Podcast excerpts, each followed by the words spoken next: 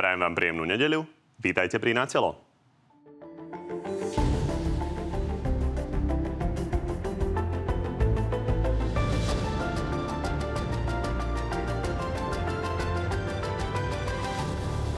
Eduard Heger tento týždeň oznámil odchod z Oľano, predstavil svoju novú stranu a hneď do nej vstúpili aj štyria jeho ministri. Vážené dámy, vážení páni, dnes tu stojím pred vami ako líder strany Demokrati. Opozícii sa to nepáči a opäť vyzýva prezidentku, aby prišla s vlastným úradníckým kabinetom.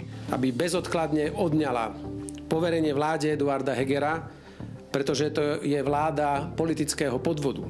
Zuzana Čaputová sa to zatiaľ urobiť nechystá. Igor Matovič je ale naopak chystá zmenu ústavy a chce na ňu prehodiť rozhodnutie o slovenských migoch. Pevne verím, že sa ako vrchná veliteľka ozbrojených síl zodpovednosti nezlakne. Takýmto politikom by som skôr odporúčila, aby sa neskrývali za ženskú sukňu.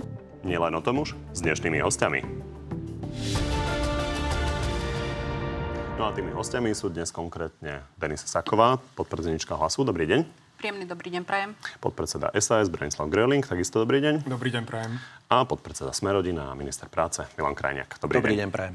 Poďme hneď na prvú tému a to je debata o mikoch. Zatiaľ, čo opozícia a koalícia sa dlhodobo dohadovali, čo vláda môže a nemôže za súčasných ústavných pravidel, tak Igor Matovič prišiel s tým, že treba zmeniť tie ústavné pravidlá a konkrétne tak, že presunie túto právomoc na prezidentku. Napríklad aj odoslanie migov na Ukrajinu. No a podpredseda parlamentu Peter Pčolinský, keď tu bol v útorok v Natelo Plus, tak tvrdil, že pomerne ľahko sa na toto získa ústavná väčšina. Poďme sa na to pozrieť. Viem si predstaviť, že toto by podporilo viac ako 90 poslancov.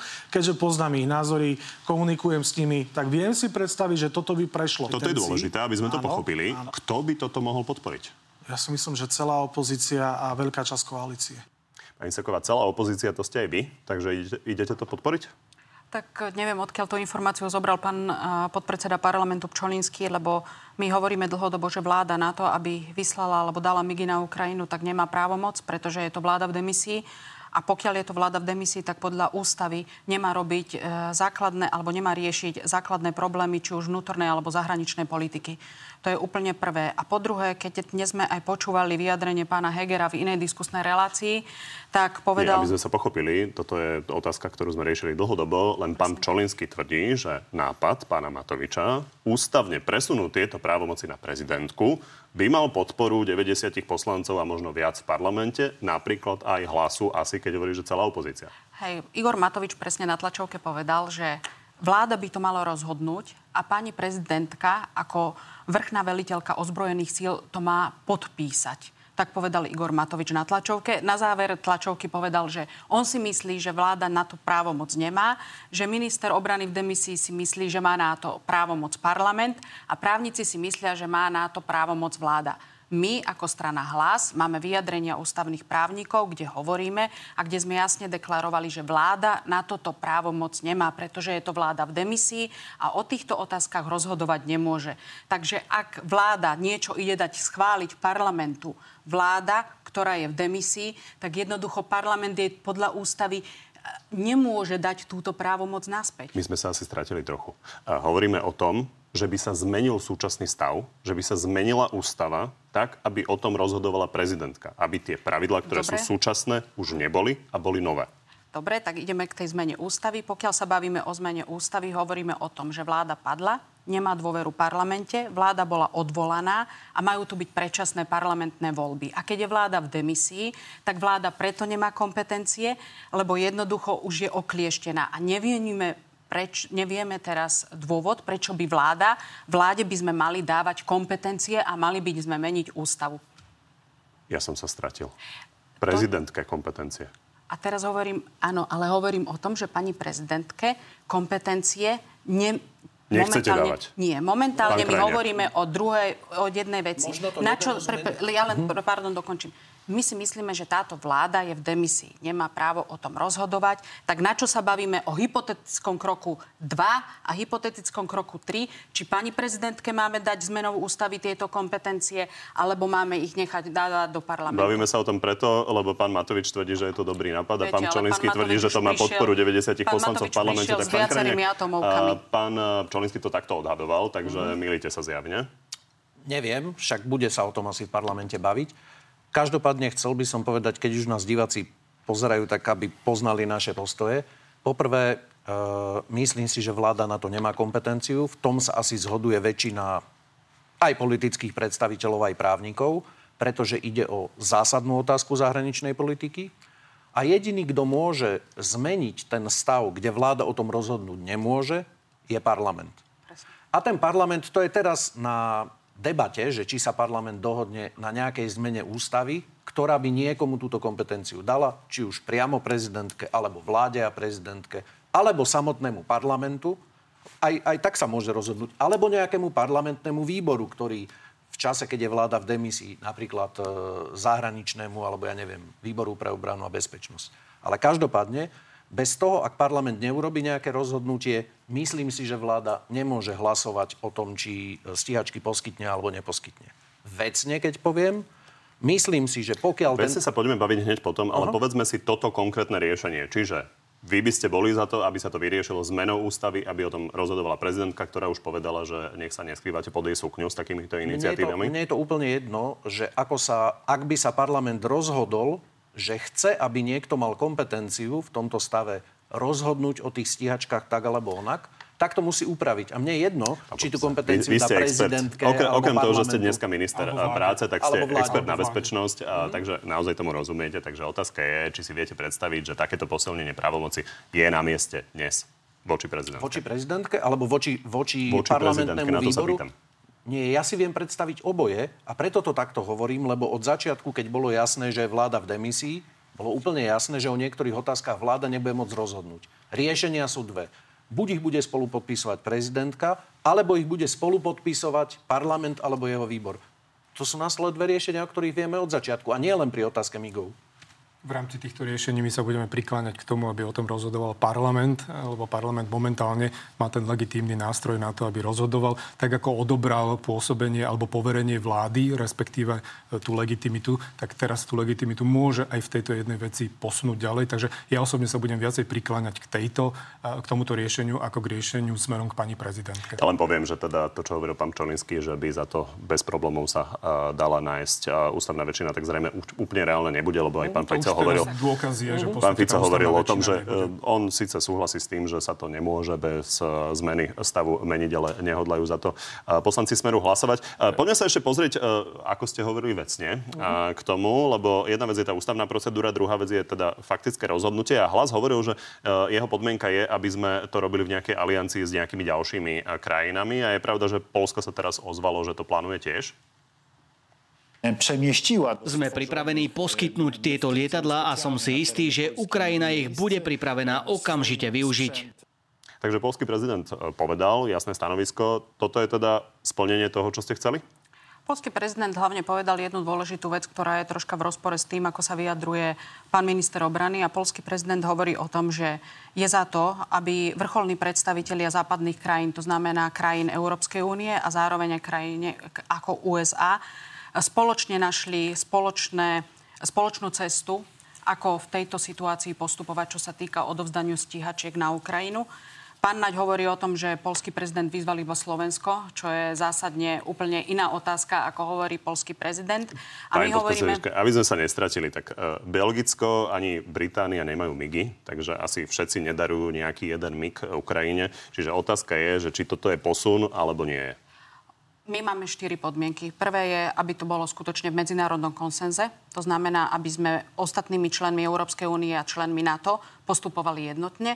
Druhá je, aby to bolo v súlade s právnym poriadkom Slovenskej republiky, čo hovoríme, že momentálne vôbec nie je splnené, pretože vláda je v demisii a nemá právo moc o takýchto veciach rozhodovať a nemienime ani meniť ústavu, pretože vláda má v demisii skončiť a má byť nová vláda. Ďalej hovoríme, že akákoľvek pomoc Ukrajine nemá znižovať obrany schopnosť Slovenska a po štvrté hovoríme, ak pomáhame Ukrajine, nesmieme zabúdať na vlastný Rozumiem, národ. A chytím sa jednej z tých vecí, ktoré ste hovorili. A hovorili ste, že súčasne vláda o tom nemôže rozhodnúť. Pán Krajniak hovorí, že má o tom rozhodnúť parlament, čiže keď tam bude také uznesenie, tak ho podporíte v parlamente alebo nie? My ešte raz hovoríme, že to nepodporíme, pretože vláda také takéto právomoc mať nemá podľa ústavy a parlament ju nemôže dať, pokiaľ vláda podľa ústavy nemá.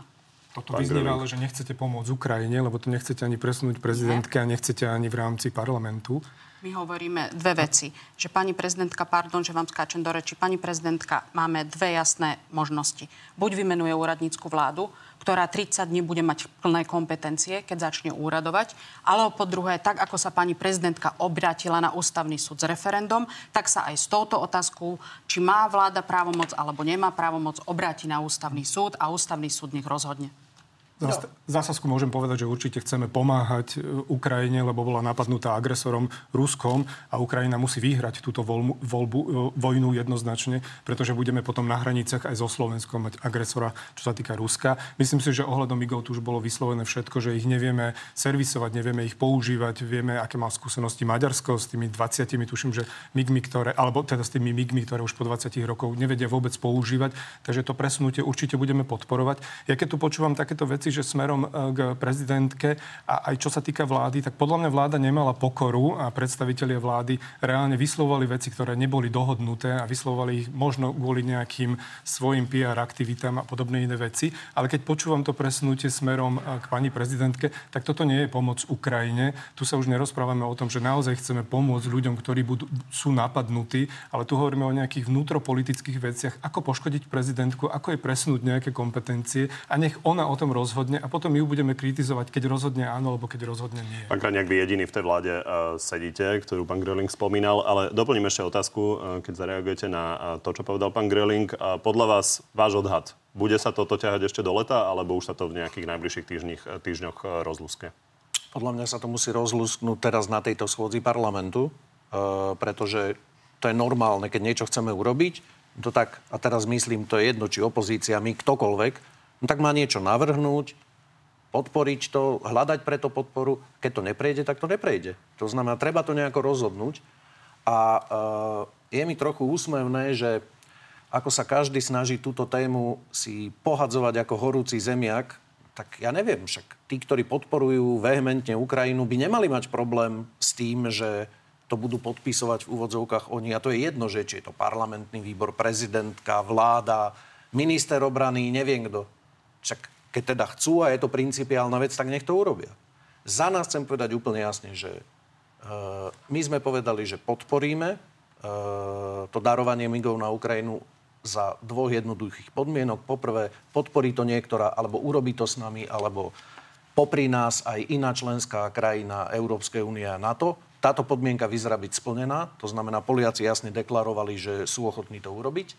Druhá podmienka je, že dostaneme za to kompenzácie z Európskej únie. E, tie kompenzácie by mali byť viac ako 150 miliónov eur a to pre nás znamená, že tieto peniaze, ktoré by inak tie migy zhrdzaveli, budeme môcť použiť na pomoc rodinám alebo dôchodcom, Takže pre nás je to win-win situácia. Môžeme pomôcť Ukrajincom, môžeme pomôcť našim občanom, urobme to. Dobre, myslím, že stanoviska sú jasné, tak poďme na ďalšiu tému, lebo hlas teda okrem toho, že má požiadavky na vládu, čo má robiť, respektíve nemá robiť, tak má požiadavky aj na prezidentku a Peter Pellegrini ju znova vyzýva na vymenovanie úradníckej vlády a aktuálne s týmto argumentom. Veľmi vážne hovorím, že extrém už veľmi silno búcha na naše dvere a pýta si svoj podiel na moci. Preto zastavme tento chaos, kým je ešte čas. Pani Saková, pán Pellegrini hovorí, že ak nebudeme mať úradnícku vládu, tak e, ľudia si vypýtajú vo voľbách e, tvrdú ruku a extrémistov. Tak aby sme pochopili, koho ty myslíte? Tak ono treba povedať, že v rámci tej situácie, ktorá dnes v spoločnosti je, tak narastá nám agresivita. Spoločnosť je rozpoltená. Viaceré výroky politikov ju polarizujú a jednoducho e, tá spoločnosť ide do úpadku a keď máme toto ešte zažívať do septembra vďaka uh, bývalým kolegom z koalície, ktorí odhlasovali predčasné voľby až na september, tak myslíme si, že táto situácia je absolútne neúnosná. Jednoducho uh, vyzvali sme pani prezidentku, aby zakročila a aj v súvislosti teda s tou prvou témou, čo sme sa bavili o tej pomoci na Ukrajine, aby jednoducho vymenovala úradnícku vládu, ktorá v to, tomuto, v tomto chaosnom období a v takejto nálade spoločnosti, ako tak pozastaví všetky tieto veci, ktoré sa tu ja nám sa dejú. Pýtam, koho myslíte tými extrémistami? Keď sa pozrieme na prieskumy, tak prvú priečku v prieskumoch e, tam sa derie smer, čiže smer sú tí extrémisti, ktorí by to sa, to presne, získali pozrite sa, tak to vám poviem. Vždy to je tak v každej spoločnosti, pokiaľ je nelichotivá sociálna situácia, tak nám narastá extrémizmus.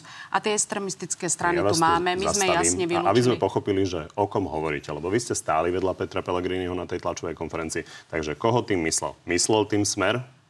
Nemyslím si, že ty myslel smer, ale Koho môžete sa... To sa spýtajte Petra Pellegriniho, ktorý príde do stáli, relácie. Ja som tam stála, ale nebudeme tu menovať konkrétne nejaké strany, Prečo? pretože tu spravíte z toho kauzy. Aké kauzy? No, že s kým pôjdeme a s kým nepôjdeme do vlády. Presne tak som to myslela, pán moderátor. To je ale možné, že takúto je to... otázku by som sa opýtal tiež, ale zaujímalo by ma v prvom No. rade, kto sú tí extrémisti, pred ktorými varujete. Narastá extrémizmus a narastá extrémizmus jednoducho nielen z pohľadu možno politických strán, ale aj z pohľadu nejakých hnutí, z pohľadu iných združení. Takže jednoducho tá spoločnosť je rozpoltená. Dobre, rozumiem, že vy ste si to naplánovali tak, že keby vy ste povedali, že republika sú extrémisti, tak by som sa potom pýtal, či s extrémistami môžete vládnuť a to mi nechcete povedať.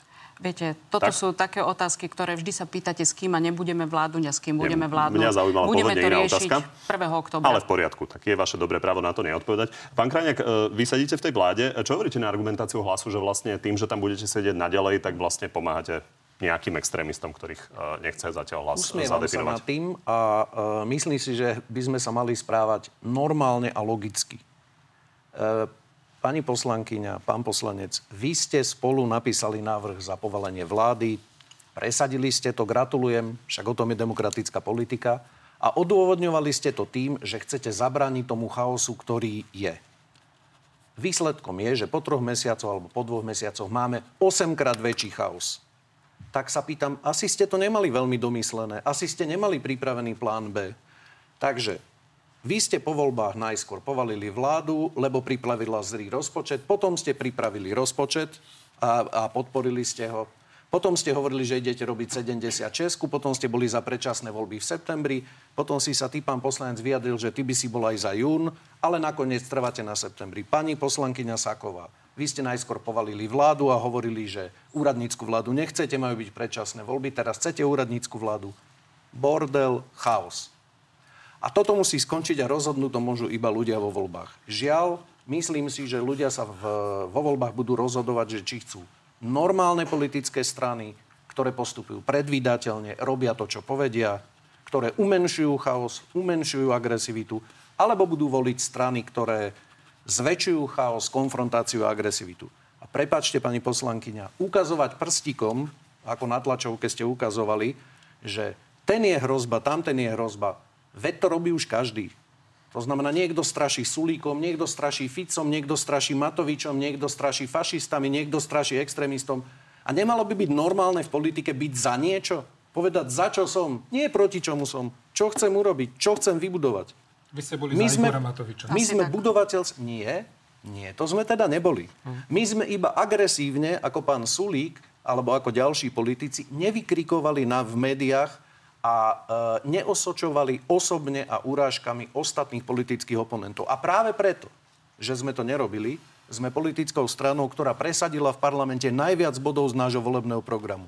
Iba preto, lebo ty to musíš potvrdiť, pán poslanec, a verím, že pani poslankyňa takisto, my sme sa veľakrát pohádali, sporili aj v diskusiách, aj mimo, dis- aj mimo verejnosti, ale nikdy som vás ani nikto zo Smerodina osobne neurážal, nikdy som vám nenadával a možno práve preto sa vieme kultivovane baviť. A čo dnes potrebujeme v slovenskej Necháme už zareagovať. Aby sme sa vedeli aspoň rozprávať. Aby sme sa neurážali a nenadávali si. Pán Ďakujem, a pán, ďakujem pán, za toto politické okienko. Pán Krajniak histórie. e, okrem iného e, teda tvrdil, že nejakým spôsobom poodhalil vlastne nejaký progresívny puč, ktorý ste chystali spoločne s hlasom a pani prezidentka mala byť do toho zaangažovaná. Tak zdá sa, že veľmi vám to nevychádza, lebo koncovka mala byť progresívna vláda prezidentky. Progresívna vláda prezidentky o tom rozprával stále. Tu pán minister Krajniak, neviem, čo tým myslel. My sme jasne e, vtedy, keď sa podával aj návrh e, na odvolanie vlády alebo vyslovenie nedôvory, povedali tie tri scenáre. V rámci tých troch scenárov sa tu začalo rozprávať o nejakej progresívnom púči pani prezidentky.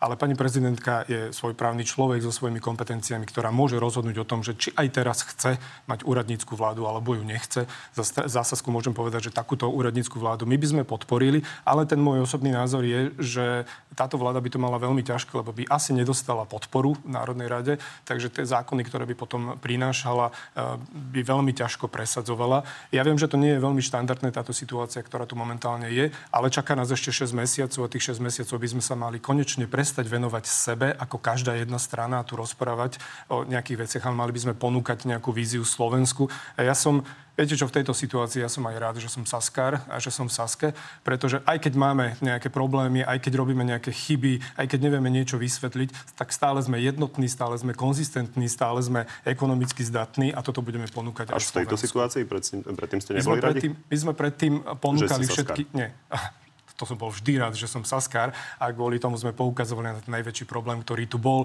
A vtedy pán kolega Krajňák bol veľmi ticho a nechal, aby sme my odrobili celú tú robotu. A za to znášame teraz aj niektoré body, také tie negatívne body, ale ja som veľmi rád, že sme to urobili a že sme ten problém vyriešili takýmto spôsobom. A k tomuto ja neviem, že či sa mám vyjadrovať nejakým normálnym stranám, do ktorých sa tu teraz smeruje sme rodina, lebo sme rodina podpísala programové vyhlásenie a potom robili všetko preto, aby torpedovali akúkoľvek reformu, ktorú prinášala táto vláda. Vy ste mimochodom použili trikrát slovičko normálny. Použili ste to aj v rozhovore pre SME ešte viackrát. Pán Čolinský, keď tu bol naposledy, tak niekoľkokrát eh, použil slovičko normálny. Tak na billboardoch budete mať sme jediný normálny? Nie, ale myslím si, že to, čo Slovensko potrebuje, je návrat k normálnym pomerom z tejto psychiatrie chaosu, osobných úražok, zášti, hádok, agresivity. A preto hovorím, že máme sa vrátiť k normálnym pomerom, ale to vieme urobiť iba vtedy, keď sa prestaneme napadať a osobne urážať. Pani Saková, určite reagujte na všetko, ale dokončíme tú tému tej úradníckej vlády, lebo Peter Pellegrini to hovorí opakovane a otázka je, že či je niečo takéto reálne. Peter Čolinsky tu napríklad hovoril o tom, že prezidentka teda nie je veľmi motivovaná niečo takéto urobiť a vzhľadom na to, že podľa neho teda bude znovu kandidovať a niesla by vlastne celú zodpovednosť a tým aj nepopularitu tých prípadných krokov. A navyše vy si viete predstaviť, že by nejakí odborníci išli pol roka pred voľbami do tejto šialenej predvolebnej kampane, ktorá sa vlastne už začala a znášali všetky tie útoky? Tak treba povedať, že my sme vyzvali pani prezidentku, aby spravila tú úradnícku vládu s tým, ako som povedala, aby sa vyriešila tá situácia aspoň tých prvých 30 dní bude mať tá úradnícka vláda plné kompetencie, pretože toto, čo sa tu deje, je tu neúnosné a skutočne body a hlavné témy zahraničnej politiky, politiky riešime vnútroštátnicky a zabudáme úplne na problémy slovenského národa, zabudáme na to, že tu máme problémy v zdravotníctve, že, že máme problémy s plánom obnovy, s eurofondami, že máme zlú situáciu v školstve a tak ďalej a tak ďalej. Ale aby som sa vrátila k tým uh, predčasným voľbám. Viete, mne to tu prípada trošku také smiešne, pretože my sme s Osaskou sa spojili, aby 15. decembra sme skon- skončili s týmto marazmom, ako to aj povedal pán minister, s touto psychiatriou, chaosom. My sme, aj keď nemáme a vôbec nevyznávam hodnoty Sasky, nemáme spoločné hodnoty, ale dali sme sa na to, aby sme skutočne vyslovili nedôveru tejto vláde a podpísali sme to. Následne, e, a Pán minister, dovolím si potvrdiť, e, možno jeden poslanec z vášho klubu, dvaja hlasovali za povalenie vlády. Všetci ostatní poslanci boli proti tomuto mm-hmm. povaleniu vlády. Proti. Ano. A dnes tu všetci hovoria zo Sme rodina, aká sú chrumkavá, konštruktívna, slušná strana a chcú ukončiť tento chaos psychiatriu. Len zabúdate na to, že už v septembri, keď Saska odišla z vlády, tak ste tento chaos psychiatriu mohli ukončiť. Keď ste ho v decembri mohli ukončiť, 15. decembra, tak ste ho tiež neukončili. Ale teraz sa tu bavíme o tom, jak, sa, jak Smerodina chce ísť do predčasných volieb.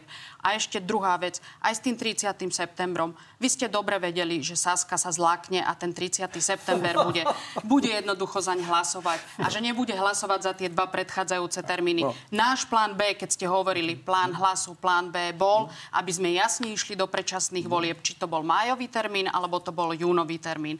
A vy dobre viete, že tie hlasy nevychádzali, pretože Saska za tieto dva termíny hlasovať nechcela.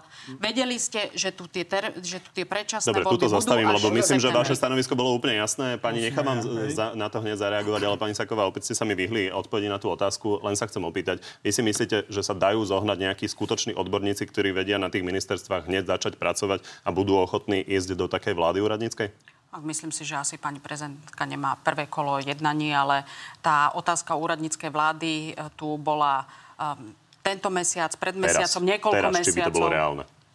Neviem vám povedať. Možno sa nájdu, možno nie. Páni, doplním, doplním to tým, že pán Čolinský hovoril, že on si vie predstaviť dokonca 8. júla, že by ešte boli voľby. Uh, takže je to uzavretá téma, či nie? Ja si myslím, že všetko závisí od pani prezidentky, ako sa rozhodne. A závisí to od nej od momentu, kedy sa SAS s hlasom dohodli, že dajú návrh na povolanie vlády. A my sme celý čas konzistentne hovorili, že to nevyrieši situáciu, naopak prehlbí chaos, prehlbí bordel, prehlbí agresivitu. Nech si naši diváci urobia názor, že či sme mali pravdu my alebo vy.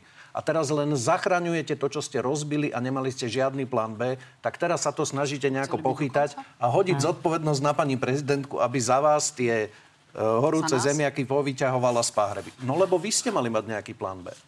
Smerodina bola jediná strana, ktorá zahlasovala za každý termín predčasných volieb a hovorili sme to od začiatku, od momentu, ako vláda padla.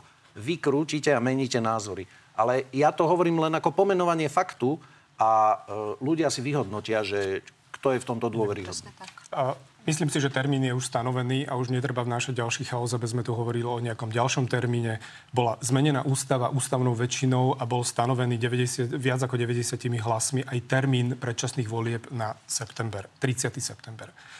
Pani poslankyňa Saková tu rozprávala o tom, že my sme sa niečo zlakli alebo niečo podobné. My sme sa ničoho nezlakli, len my sme sa nemali s kým dohovoriť, pretože tie podmienky, ktoré ste mali vy v rámci zmeny ústavy, bolo iba referendum, s čím sme my nesúhlasili. A vy ste potom ani za tú zmenu ústavy a ani za predčasné voľby nehlasovali. Takže to iba ukazuje o tom, že stále iba vykrikujete a vykrikujete, ale predčasné voľby vôbec nechcete a chceli ste, aby ten chaos tu nejakým spôsobom bol. Preto sme sa obrátili na našich bývalých koaličných partnerov a tam sme sa na tom pôdorise bývalej koalície dohodli na 30. september. Keď sme cítili, že možno by bola nejaká snaha aj zo strany Olano, že by sa ten termín zmenil, tak sme zvolali stretnutie cez pána Kolára, kde sme prišli. Bohužiaľ tam neprišlo hnutie Olano. Tým Dobre. pádom sme je to definitívny termín z pohľadu vás oboch. Poďme na tému spravodlivosti a začnem návrhom ministra Karasa na riešenie práv párov rovnakého pohľavia. Napríklad tie majetkové práva sa majú riešiť prostredníctvom nadácií.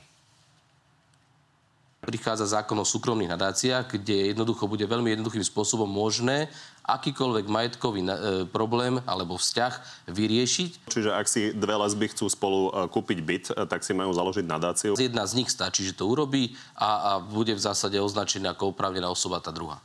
A môžu ten majetok užívať. Pán Groling, vidíme, že vám sa to nepáči. Prečo? Tak nemôžeme tu rozprávať o nejakých nadáciách alebo nebude nejakých dôverníkov, že dvaja ľudia budú dôverníci. Tu dôverníci môžu byť, ja neviem kto, niekto iný, ale nie v rámci vysporiadania si majetkoprávnych vzťahov alebo nahliadanie do zdravotných uh, dokladov a podobné veci. Pán Kras hovorí, mali... že je to posun a je to realistický Toto nie je posun. žiaden posun. Toto nie je žiaden posun. Ten posun taký minimalistický sme my predkladali v septembri minulého roku, kedy nebola podpora zo strany ostatných koaličných strán a myslím si, že by sme teraz mali trošku byť uh, ambicioznejší silnejší a reálne prijať životné partnerstva, kde by to nebolo iba o dvoch rovnakých pohľaviach, ale kde by mohli aj ľudia, ktorí sa nechcú zosobášiť, mohli ísť do takéhoto životného partnerstva a tým pádom by potom mohli budovať tú spoločnosť. Ja nerozumiem, že čo na tomto je úplne nezmyselné aj zo strany konzervatívcov napríklad, pretože to iba pomáha ľuďom, aby vytvárali nejaké zväzky, aby ich vytvárali možno iným spôsobom, ale stále, aby tieto zväzky boli súčasťou tejto spoločnosti. Takže nerozumiem, proti čomu bojujú. Ja nerozumiem, proti čomu bojuje teraz Saska, keď doteraz vždy hovorila a vždy progresívci a liberáli hovorili o tom, že oni nechcú dať zväzky iné ako manželstvo na tú istú úroveň, iba chcú vyriešiť životné situácie, v ktorých ľudia, ktorí spolu žijú, majú s tým nejaký problém. A to presne pán minister spravodlivosti Karas urobil. Napríklad ja sám iniciatívne, a kritizujú ma za to niektorí, ja sa k tomu hrdo hlásim, že aj v našom rezorte sme našli nejaké veci, ktoré bez ohľadu na to, či je to stará mama a jej vnúk, ktorí spolu žijú, alebo sú to dve osoby rovnakého pohľavia, alebo sú to, ja neviem, že synovec a teta uh, a potrebujú vyriešiť nejaké majetkoprávne vzťahy alebo nejako si pomôcť, tak aby to bolo možné. A ja si myslím, že to je správne. Ja som rád, že to pán minister Karas urobil. Tu sa aspoň ukázalo, že tu vôbec nejde o praktické riešenie nejakých konkrétnych vecí. Tu ide iba o ideologický a politický program. Jednu vetu, podľa sme rodina, teda praktické riešenie je, aby si tá stará mama s tým svojim vnúčačom založila tú nadáciu a takouto nadáciou si posunuli majetok. To Prakticky... je to praktické riešenie, namiesto toho, aby sme tu mali normálne riešenie, ktoré je bežné vo všetkých okolitých krajinách. Takže takto asi Praktickým funguje. riešením je, aby keď jedna osoba žijúca v spoločnej domácnosti s druhou sa o ňu stará, aby mohla napríklad dostať očerku, aby keď tieto dve osoby, ktoré žijú v spoločnej domácnosti a sú si blízke, tak keď jedna z nich má kaviareň a tá druhá jej ide pomôcť, aby sme ju nenaháňali za nelegálnu prácu. To sú praktické veci, ktoré všetky môžeme riešiť a my sme za to, aby sme ich riešili. Ja len doplním, že William Karas, keď tu bol, tak hovoril o tom, že keď sme sa opýtali, že prečo teda s takýmto návrhom prichádza, keď SAS to kritizuje, tak hovoril, že nebola náhodou SAS vo vláde a nemala ministerku spravodlivosti, takže prečo to nevyriešila predtým. Pani Saková, vy sa ako pozeráte na tento návrh? Zahlasujete za to? Je to dobrý nápad? My to ešte budeme preberať na predsedníctve, ale podstatné, keď už sa bavíme o tom, akým spôsobom vyriešiť tieto partnerstva, tak mne je veľmi ľúto, ale na Slovensku čoraz viacej, čoraz menej ľudí dôveruje inštitútu manželstva a dokonca máme partnerov, ktorí žijú v spoločnej domácnosti, majú deti a nie sú zobratí a veľakrát prichádza k problémom, ktoré už avizoval môj kolega Ríšo Raši, že ani zdravotnú dokumentáciu jednotliví partneri nemôžu e, zdieľať a respektíve svoju a ani lekár nemôže informovať o stave toho partnera. A tieto základné veci sú není vyriešené a myslím si, že je to oveľa väčšia časť e, našej populácie, ktorými týmito ktorá týmito problémami trpí. A zároveň nie sú aj majetkovo-právne vzťahy vyriešené v takýchto partnerstvách. A tam my kladieme hlavne dôraz na to, aby sa toto riešilo.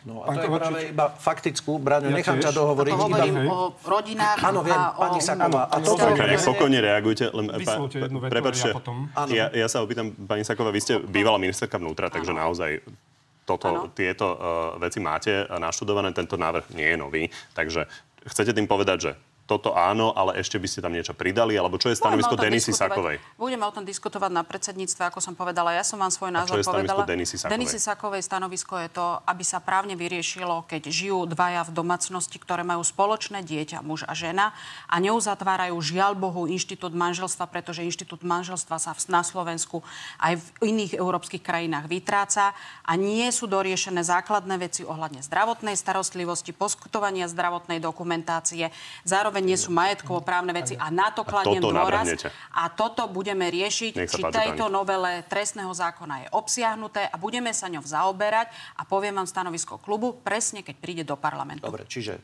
aj my sa tým chceme zaoberať. Ak bude takáto nejaká otázka, ktorú treba riešiť, sme ochotní ju riešiť. Pretože to je praktická vec, ktorá niekomu môže uľahčiť život, urobme to.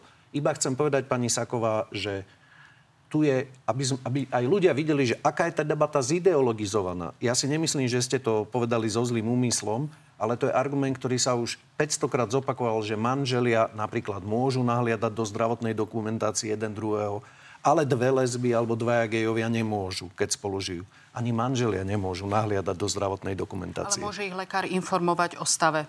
To je, to je niečo iné. Nemôžu nahliadať do zdravotnej dokumentácie. Nie, to znamená, pardon, môže ich, že a my si hovoríme, není problém, ak chceme, aby ľudia, ktorí žijú v spoločnej domácnosti, nahliadali do svojej zdravotnej dokumentácie, povolme to, ale povolme to aj manželom. A ešte upozorním na druhú vec Veľmi často sa nahliadanie do zdravotnej dokumentácie môže zneužiť pri sporoch o, ve, o deti.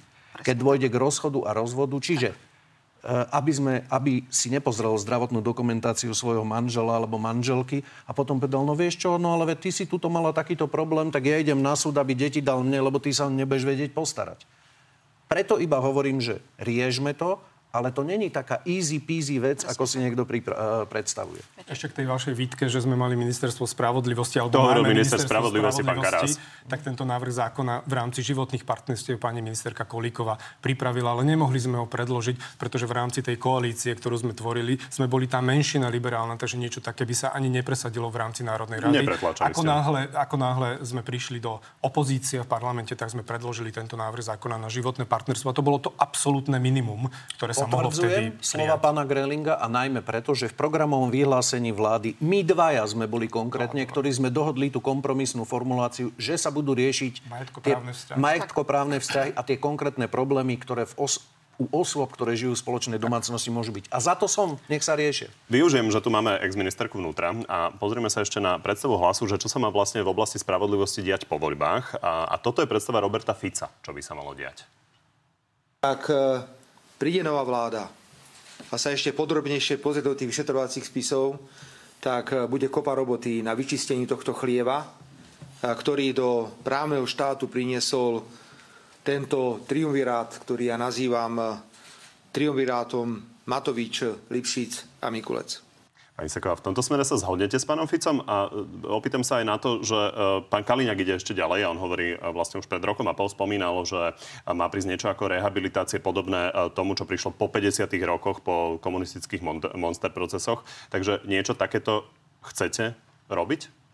Ešte ja by som sa vrátila k tej predchádzajúcej téme, lebo som vám hovorila, že chcem reagovať na kolegov. Keď ste sa ma vtedy pýtali, že čo by ste ako vy ministerka vnútra, bývalá ministerka vnútra, tak presne ako pán minister, spra- pán minister práce povedal, že táto téma nie je úplne jednoduchá a nie je to easy peasy, že sa to dá vyriešiť z jedného dňa na druhý. Ja poviem skúsenosť ministerstva vnútra, že tam sme dokonca mali problémy, ak sa rodičia rozviedli a dieťa zostalo v jednej, u jedného rodiča a jednoducho tam zostalo v starostlivosti, tak sme dokonca museli riešiť, že iba ten rodič, ktoré má zverené dieťa do opatery, tak iba ten mohol prísť a dieťaťu požiadať o doklady opasy.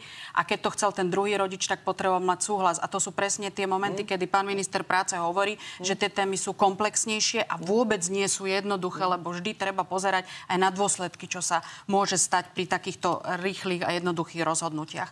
No a čo sa týka možno práce orgánov činných trestnom konaní, ja nebudem reagovať na pána Fica. No skúste povedať uh, vlastnú predstavu. Ja, pána Fica sme áno, si pustili môžeme, len kvôli tomu, že on ju pomerne ideme, jasne definuje. Určite, keď ideme rozoberať prácu orgánov činných trestnom konaní, musíme povedať to a poviem to z takého nadhľadu, že zrovna sme spomínali aj pána ministra spravodlivosti, ktorý prináša novelu trestného zákona a v rámci tej novely trestného zákona skutočne uh, predstavuje v niektorých oblastiach taký kvalifikovaný posun súd v oblasti spravodlivosti, aby u nás výkon toho práva nevyzeral ako na divokom západe, pretože sme tu posledné tri roky boli svetkami vykopávania dverí, ľudia boli dávaní do väzby a pod hrozbou drakonických trestov, ktoré im hrozili z vlastnej trestnej činnosti, tak tí ľudia boli ochotní vypovedať na ľudí, ktorých možno v živote ani nestretli a hovorili o skutkoch, ktoré sa možno v živote ani nestali. Dobre, Takže aby sme neboli všeobecní, treba... skúsme ano. povedať, že či Smer to takto nezadefinoval, ale či si viete predstaviť nejakú revíziu vlastne už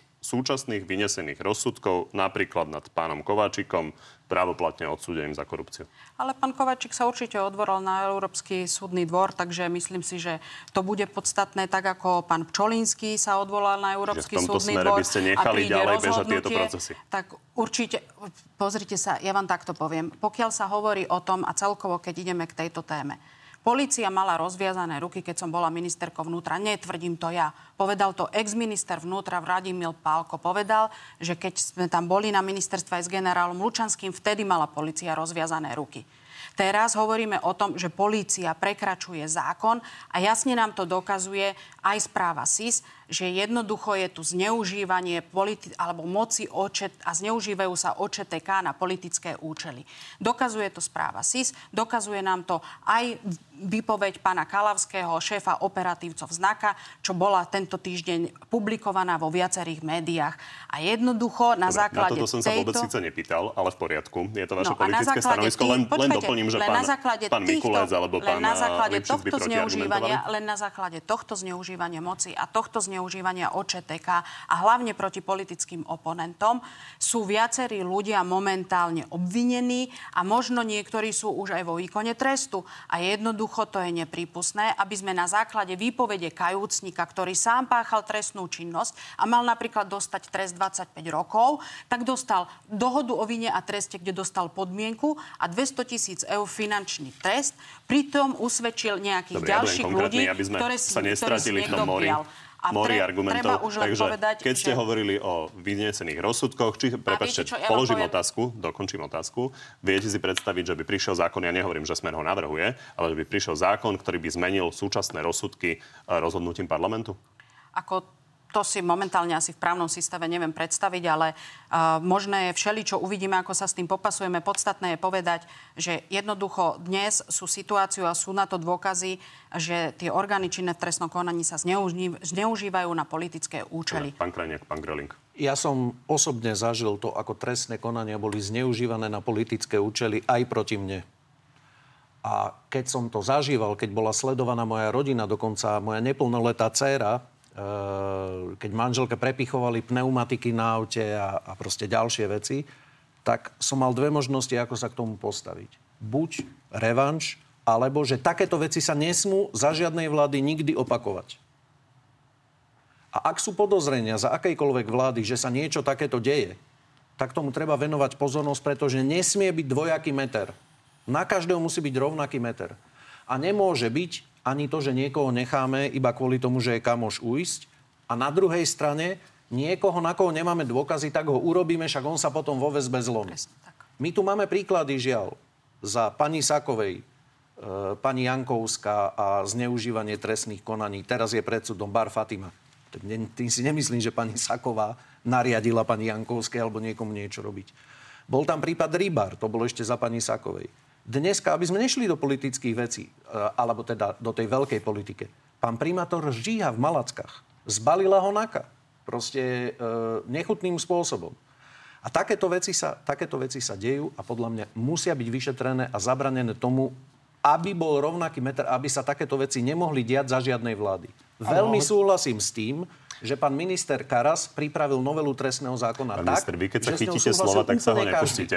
Už ste hovorili naozaj veľmi veľa. posun, A, takže nechajme dobre. zareagovať Neviem. ešte pána Grelinga. Neviem, že či práve ten trestný zákon je teraz to obdobie, kedy by sa mal predkladať do Národnej rady a kedy by mal byť schválený v rámci aj poverenej vlády a povereného ministra. Ja si myslím, že toto by sa malo trochu odložiť na nasledujúcu vládu a tam by sa mal pripraviť dobrý trestný zákon a zvažovať všetky okolnosti. Ale ak tu rozprávame o orgánoch činov v trestnom konaní, tak predpokladám, že im všetci dôverujeme, že tieto, toto vyšetrovanie a jednotlivé, jednotlivá ich práca normálne pokračuje. Neskôr je taká otázka, že pýtať sa politických strán. Dôverujeme tomu, Áno. keď máme dôkazy od súdov, prokuratúr Áno, o porušení zákona, tak dôverujeme? No nie. Je... No tým, ktorí zneužili, nie. A, A oni by nemali 19 fungovať ďalej. ústavného To je ale, ten problém. ale otázka je, ja neviem, že či vy to naznačujete, alebo naznačujú to niektoré politické strany, že čo sa bude diať po voľbách, že či naozaj politické strany v nového zoskupení budú nejakým spôsobom aj zasahovať do vyšetrovania alebo do niečoho podobného, pretože tam je jedna otázka, že ako môžu do toho zasahovať.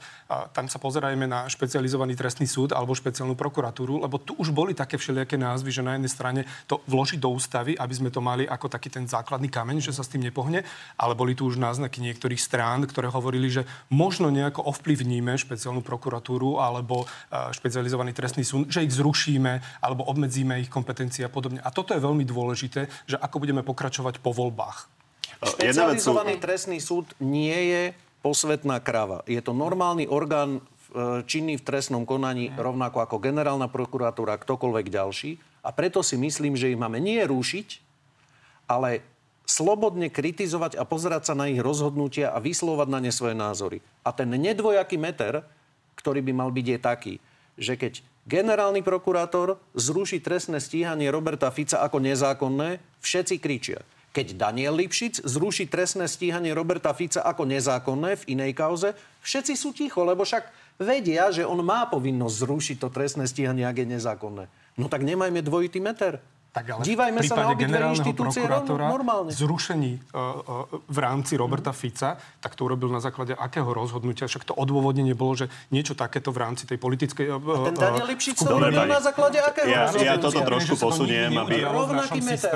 aby sme sa v tom nestratili. Ja len No, pripomeniem, že to, čo hovoril pán Krajniak, Pán Beder požiadal o 363. Dostal ju? Nedostal. Dobre. Pán Gašpar Poďme požiadal o Krajniak, 363. tu vás- obmedzíme 363. Dostal ju? Nedostal.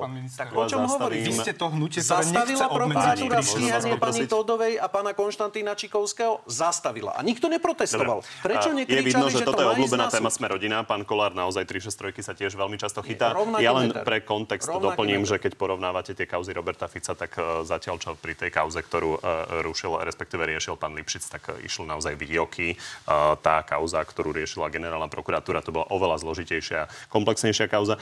Chcem sa len opýtať, lebo ľudia to vnímajú aj cez Ale osoby, lebo jedna vec sú pravidlá, nejaká zmena pravidel a zákonov, ale druhá vec je, kto to vykonáva, tie zákony. A Smer napríklad e, na otázku, keď tu bol pán Blánár, keď som sa ho pýtal, že či si vie predstaviť, že by sa pán Kaliňák vrátil ešte do pozície ministra vnútra, tak povedal, že keby to predsedníctvo odobrilo, tak áno. Pán, e, pán Krajniak, vy si viete predstaviť, že by ste išli do vlády, kde by pán Kaliňák bol opäť ministrom Ja vnútra? si neviem predstaviť, že by som išiel do vlády so Smerom. To znamená, v zásade, keď sa ma toto pýtate, tak mi je úplne jedno, koho by nominovali na ministra vnútra. To je prvá vec, ktorú chcem povedať. A druhá vec, ktorú chcem povedať, myslím si, že e, tým riešením nesmie byť po budúcich voľbách v akomkoľvek zmysle akýkoľvek revanš a ani akékoľvek vybavovanie si účtov kohokoľvek s kýmkoľvek. Orgány činné trestnom konaní tu nemáme na to, aby na základe oni svojho subjektívneho rozhodnutia podporovali dobro a bojovali proti zlu, ako si to oni predstavujú. A to je jedno, či je to sudca, prokurátor, policajt, neviem kto. Orgány činné v trestnom konaní majú striktne dožadovať a vyžadovať dodržiavanie zákona. Pani Seková, máme poslednú minútku, ale videl som, že chcete ešte reagovať, takže ak mi slúbite, že naozaj zvládnete áno, nie na áno, nie, tak ešte pokojne dostanete slovo. Áno, určite zvládnem áno, nie, áno, nie.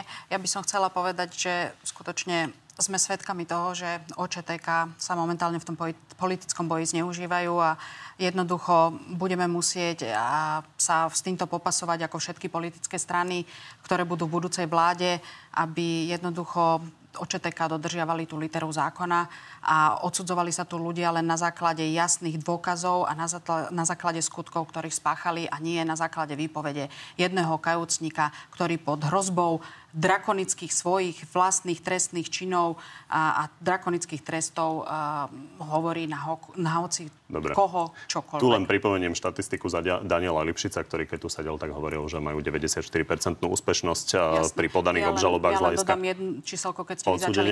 19 nálezov ústavného súdu, kde boli porušené základné ľudské práva za posledné obdobie. Vzniká tu skutočne otázka, či Slovensko je právny štát. Dobre, poďme na to áno, nie. Vašim pánom Krajniakom. Pán Krajniak, vaša strana ešte k tomu neprijala rozhodnutie, preto len váš odhad. Vylúči Smerodina povolebnú spoluprácu so Smerom? Skôr sa mi zdá, že uh, asi áno. Pán Grilling, podobná aj na vás, lebo vaša strana opäť neprijala k tomu rozhodnutie, ale teda chystá sa na to. Vylúči SAS povolebnú spoluprácu s hlasom? Neviem na to teraz odpovedať, že či áno alebo nie. Skôr si myslím, že nie. Pani Saková, rád by som si vyjasnil jeden váš výrok z natelo z roku 2021, ano. lebo uh, potom boli ďalšie výroky hlasu k tomu. Takže platí stále to, že by ste dvihli ruku za odvolanie Daniela Lipšica? Určite platí, pretože naše výhrady tam boli jasné. Daniel Lipšic nebol prokurátor kariérny, ktorý Áno, mal nie. ísť do tej funkcie. Generálna prokuratúra začala trestné stíhanie pre zlé manažovanie pandémie a ako tvrdí teda generálna prokuratúra, vyše 20 tisíc odvratiteľných úmrtí. Pán Krajňák, vy ste boli v tej vláde. Obávate sa, že by sa to mohlo dotknúť aj vás? Zariadeniach sociálnych služieb sme ochránili pravdepodobne najviac seniorov v porovnaní so všetkými európskymi krajinami, čiže nemyslím si, že sa to môže týkať. Pán Grilling, vy ste tiež boli v tej vláde? Rovnaká si, otázka. Tiež si myslím, že nie. Uh, Pani Seková, v prípade, že by bol hlas po voľbách vo vláde, viete si predstaviť, že by sa do kresla ministra hospodárstva vrátil Peter Žiga? Viem. Tak vám ďakujem, že ste prišli do Markizy. Peknú nedelu. Peknú, Peknú nedelu prajem. Z dnešného na telo je to všetko. Pri ďalšom sa vidíme opäť v nedeľu. No a v útorok popoludní máme pre vás v pravidelnom čase na TV novinách na telo plus, tentoraz s predsedom Oľano Igorom Matovičom. Príjemný zvyšok nedela.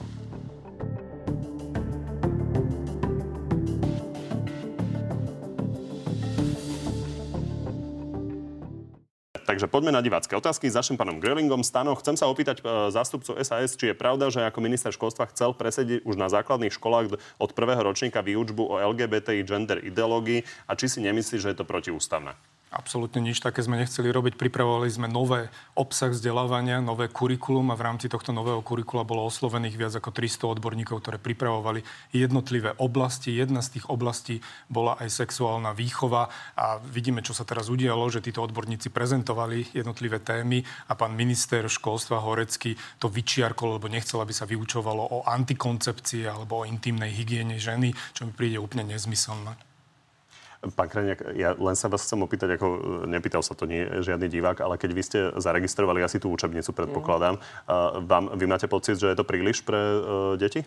No to, to si teda myslím, že je to príliš. Uh, a myslím si, že o takýchto otázkach by mala rozhodovať, alebo mali by mať právo rozhodnúť rodičia podľa vlastného uváženia, ako oni odhadujú, nakoľko je ich dieťa vyspelé, alebo to, to si myslím. Ale že to nie je nejaká povinná učebnica, školy sa rozhodujú, či si ju kúpia. Len by nemala byť povinná sexuálna Rozumiem. výchova a rozhodne nie na, uh, ako sa to volá, nie je prvý, prvý stupeň, nie je prvé 4 ročníky alebo 5. No tak určite, určite nie. Čo sa týka ešte tej učebnice, tak nie je dôležitá iba tá učebnica, ale je dôležitá aj kto vysvetľuje v rámci tejto učebnice, lebo tam sa prispôsobuje presne tej generácii detí, ktoré vyučuje. Uh, našlo sa už tých 24 miliónov, ktoré zmizli z úradu práce v Pezinku?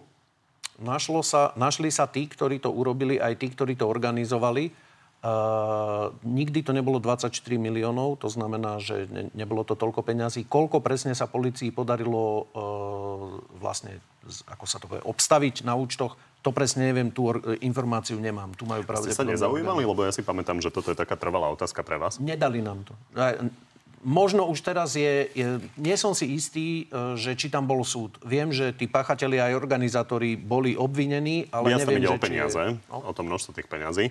Pani Saková, uh, Palo, keby to záviselo len od vás, povolili by ste manželstva pre homosexuálne páry? Stačí jednoduché a priame áno alebo nie, ďakujem.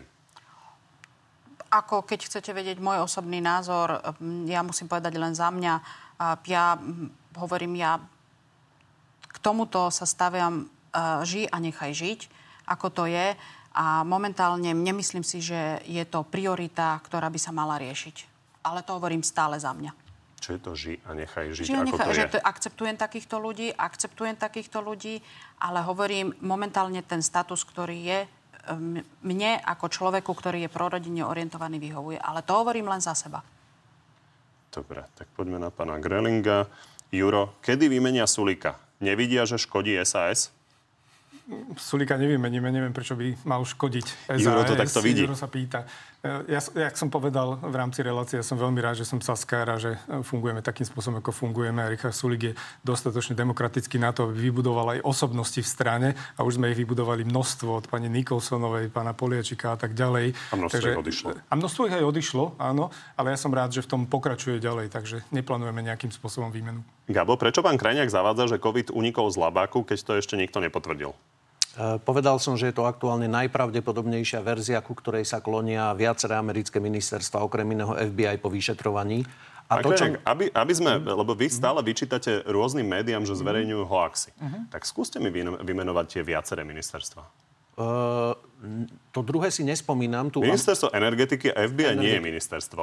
Dobre, tak OK. Nie, a FBI, nie, hovorí, FBI, je, FBI, FBI, FBI hovorí, že je to jedna nie. z pravdepodobných verzií, nie, nie, nie. alebo možno uh, jedna z najpravdepodobnejších. Dobre, čiže FBI je súčasť ministerstva spravodlivosti. To znamená, je, priamo, je to priamo ministerská zložka a to druhé ste mi napovedali, že je ministerstvo energetiky. A to, za čo kritizujem média, nie je to, že môžeme mať rozdielný názor, že ako to vzniklo, ale média, napríklad aj Markíza, dva roky tvrdila, že teória o úniku z laboratória je hoax a každý, kto to hovoril, tak bol označený za dezinformátora. To ja kritizujem. A teraz sa ukazuje, že je to pravdepodobne najrelevantnejšia, najpravdepodobnejšia verzia. Vedci to rozporujú. Veci to nerozporujú. Hovoria, Veci to že nerozporujú. toto tak nevidia. Napríklad pán Klajmpa sa vyjadroval uh, u nás uh, v spravodajstve. Takže vy hovoríte, že to tak je, Respektíve, ja hovorím, že je to, to najpravdepodobnejšia A hovorí to mm-hmm. len riaditeľ FBI a iné, napríklad Bielý dom to nie je ochotný potvrdiť. Čiže vy hovoríte, že to tak je. Bielý dom to nie je ochotný Kdežto potvrdiť. tí, čo predtým hovorili, že to tak nie je, tak sú hoaxery. Počkajte. Tak dva roky tu niekto tvrdí, že my vieme, ako to bolo, že sa to prenieslo z netopiera na človeka a že to vzniklo prirodzene a neviem čo všetko.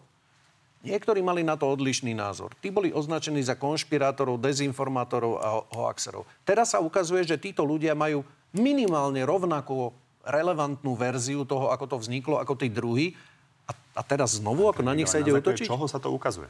Lebo je, nie je na tom zhoda ale tam bolo všetkých inštitúcií v Európe tam bolo vyšetrovanie VHO. A vy si myslíte čo teraz, že nejaký novinár alebo nejaký takýto vedec si teraz posype popol na hlavu a povie, viete čo, bol som úplný blbec, označoval som všetkých ostatných za blbcov a teraz sa ukázalo, Pán že Krenek, oni majú čiže pravdu. všetci už vedia, mm. že je to pravda, len si nechcú sypať popol na hlavu? Nie, ja som povedal, že všetci vedia, že táto verzia je minimálne rovnako relevantná a ja si myslím, že podľa amerického ministerstva energetiky a FBI je dôveryhodnejšie. Ja sa musím priznať, že keď som počul tento názor, že ľudia rozprávajú, tak som si musel vypočuť tvoj rozhovor, pán mm. minister, v rámci portálu SME a normálne som nechápal z niektorých vecí, ktoré si tam vyslovoval, ako keby som videl úplne iného človeka a nie toho, ktorého poznám z vlády, také tie racionálne uh, myšlienky a podložené fakta. To teraz to, čo povedal Washington a americká vláda, to bolo posvetné vo všetkom a teraz zrazu, keď niečo povie, čo sa vám nehodí do kramu, tak zrazu sa to nehodí?